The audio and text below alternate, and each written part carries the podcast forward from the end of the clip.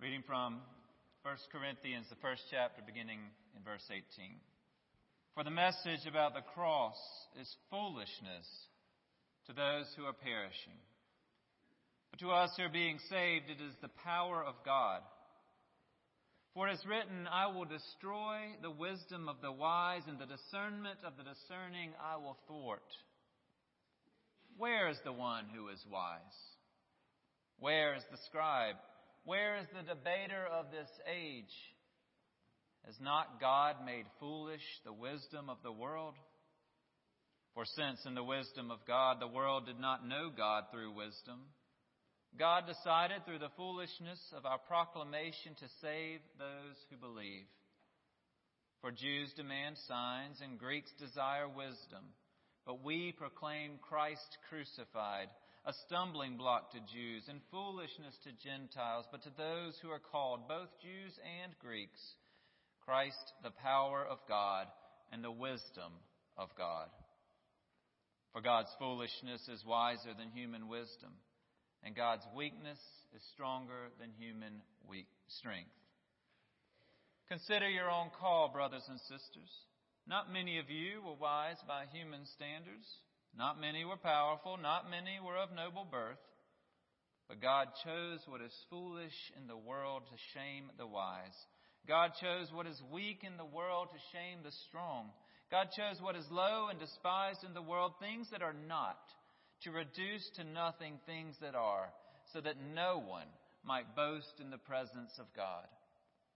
He is the source of your life in Christ Jesus, who became for us wisdom from God, and righteousness, and sanctification, and redemption, in order that, as it is written, let the one who boasts boast in the Lord.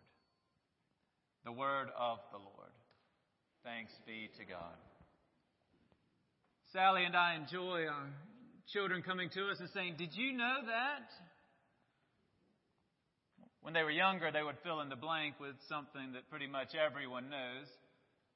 But we would pretend to be astounded at this new discovery that they had made. Nowadays, we don't have to pretend as often. They are teaching us things regularly. New to them, new to us, but not new to whoever told them. What they are learning and sharing are not actual discoveries, just news to our family. Somebody already knew what they learned. For the most part, and this is certainly true when it comes to human interaction, there is nothing new under the sun. We may think we're discovering something, but it's almost always been done or been thought before. And so it goes with our generation's obsession with getting a little bit more, doing a little bit more, being a little bit more. We've inherited and learned from those before us this sense that we're this close to having it all worked out. And if we'll just push a little bit more, we'll get there. Maybe that mentality helped humanity put a man on the moon and run a four minute mile, but has also pl- placed plenty of people in despair the I'm almost there. I can achieve it. I can get a little more. I can do a little bit more. I can be a little more mentality has been a stumbling block when it comes to overall peace, including our relationship with God. It's true in our day. It's true in Paul's and Jesus' day, and I'm sure in Elijah's and Moses' and Abraham's days, when we think that with just a little bit more we can save ourselves, we have trouble accepting that we need a Savior. As long as we're on a quest for a bit more something, more signs, more wisdom to finally prove God, we will not find peace. Paul complains in 1 Corinthians that his people, the Jews, wanted more signs. They wanted more indications that God was manifest in Jesus Christ. As someone who had been certain that God was not manifest in Jesus and then saw the light, it was maddening to Paul that he could not persuade those who demanded more proof. Jesus could relate. In Matthew's Gospel, chapter 14, the disciples and Jesus are near the Sea of Galilee. 5,000 people are listening to him. Jesus thinks of the crowds, has compassion for them, decides that he wants to feed those 5,000 and thankfully five fish and two loaves.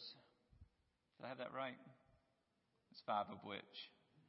Five loaves and two fish was able to do it. Now you would think that those five loaves and two fish feeding 5,000 would make an impression. But by the time Jesus and the disciples had crossed the sea and climbed a hill, another crowd, this time 4,000 people are, there and hungry, and Jesus has compassion and he wants to feed them. And the disciples dare to say, How can we feed so many? That's chapter 15.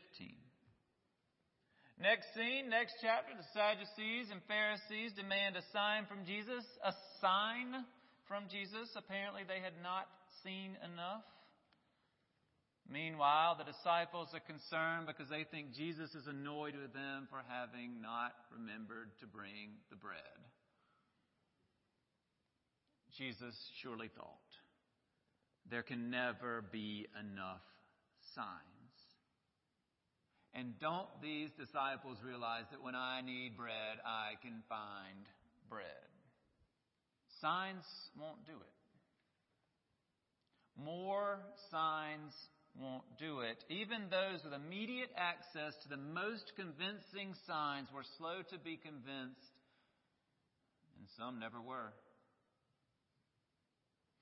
And those with immediate access to the most compelling wisdom weren't easily convinced either because some of Jesus' wisdom appeared to them to be very unwise.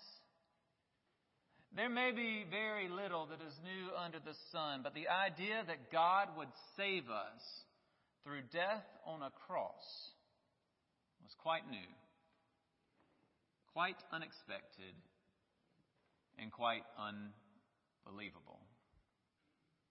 The worldly wise wanted from Jesus some more tips on how to live a better life, how to help them get over the hump. And instead, the wisdom and power of God included crucifixion for all Jesus' compelling teachings. There were parts that were not well received, parts that were hard, none harder than the cross. If you are convinced that you can think your way out of sin and death, become wise enough to outsmart the pain and sorrow and brokenness of this world, just get a little more wisdom and do a little bit more, and, and life will fall into place for you. Then you can't see in the cross anything besides defeat. The wisdom of the world says that one who died ignobly on a cross is an embarrassment. He didn't try hard enough. He didn't do well enough. He failed and his unwise path failed with him, so there must be a better way, a wiser way. Avoid his way. If you were to prove Jesus to the Gentiles, he would need more of their kind of wisdom. And if you were to prove Jesus to the Jews, he'd need more signs. And therein lies the problem.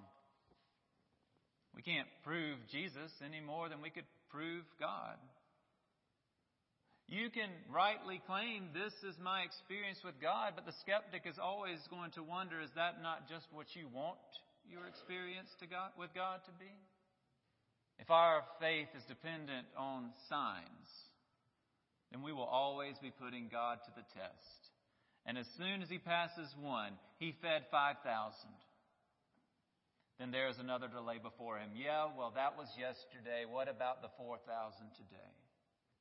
Well, we try our best to best worldly wisdom with our philosophies. We have Pascal's wager. If you bet that God exists and you're right, you win. If you bet that God exists and you're wrong, well, how much have you really lost? If you bet God exists, doesn't exist, and you're wrong, well, you lose big, big. But something tells us, something deep inside us tells us that a self serving wager about the possibility of God's existence isn't quite the relationship Jesus has in mind. And anyway, there will always be those who come to the opposite conclusion. We're not going to prove our way into faith because faith is the assurance of things hoped for, the conviction of things not seen. And when it comes to faith in God, it's formed in relationship, not in a sufficient quantity of proofs or in a perfectly crafted logic, which is why the cross is wisdom to those who follow Jesus, who are in a relationship with Jesus, and is foolishness to those who are not. We claim that God Almighty lived as a man and was killed on a cross.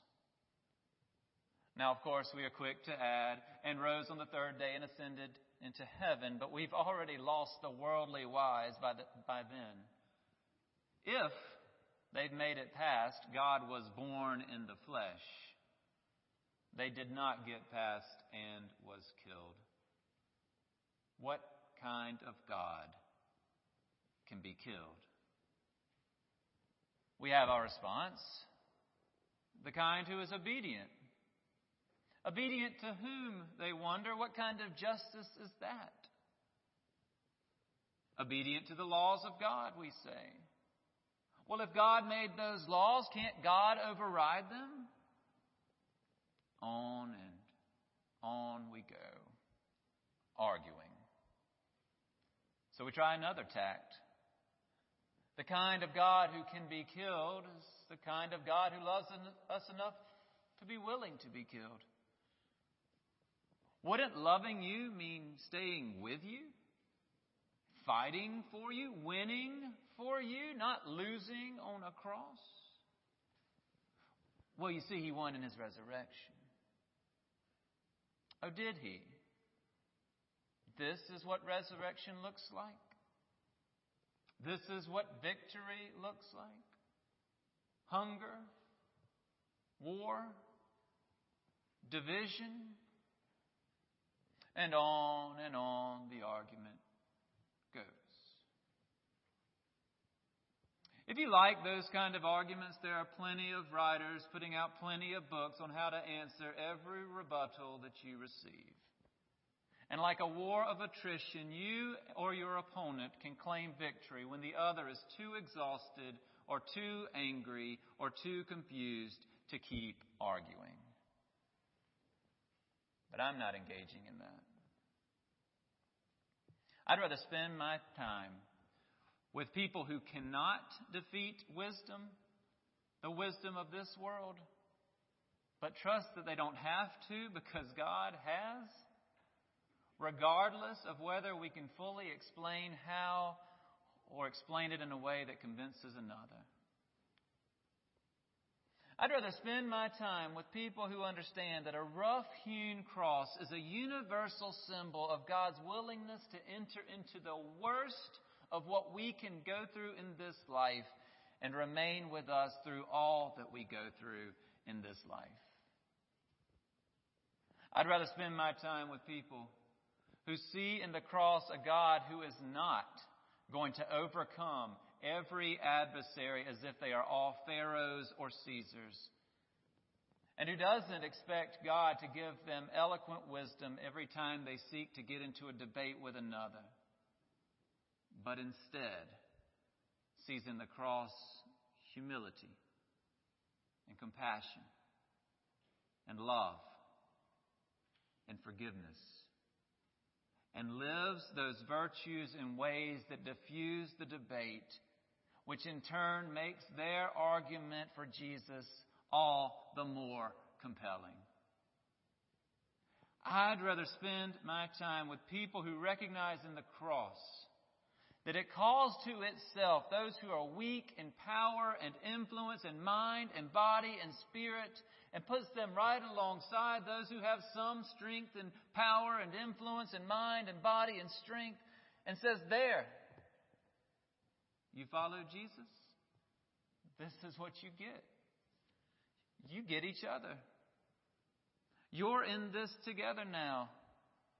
You help each other because your victory is not dependent upon the strongest among you, but on the strength that I have shown to the weakest parts of each of you. The cross will not be a sign of power or wisdom to those who believe that victory is found in crushing every enemy, be it by more signs or by wisdom.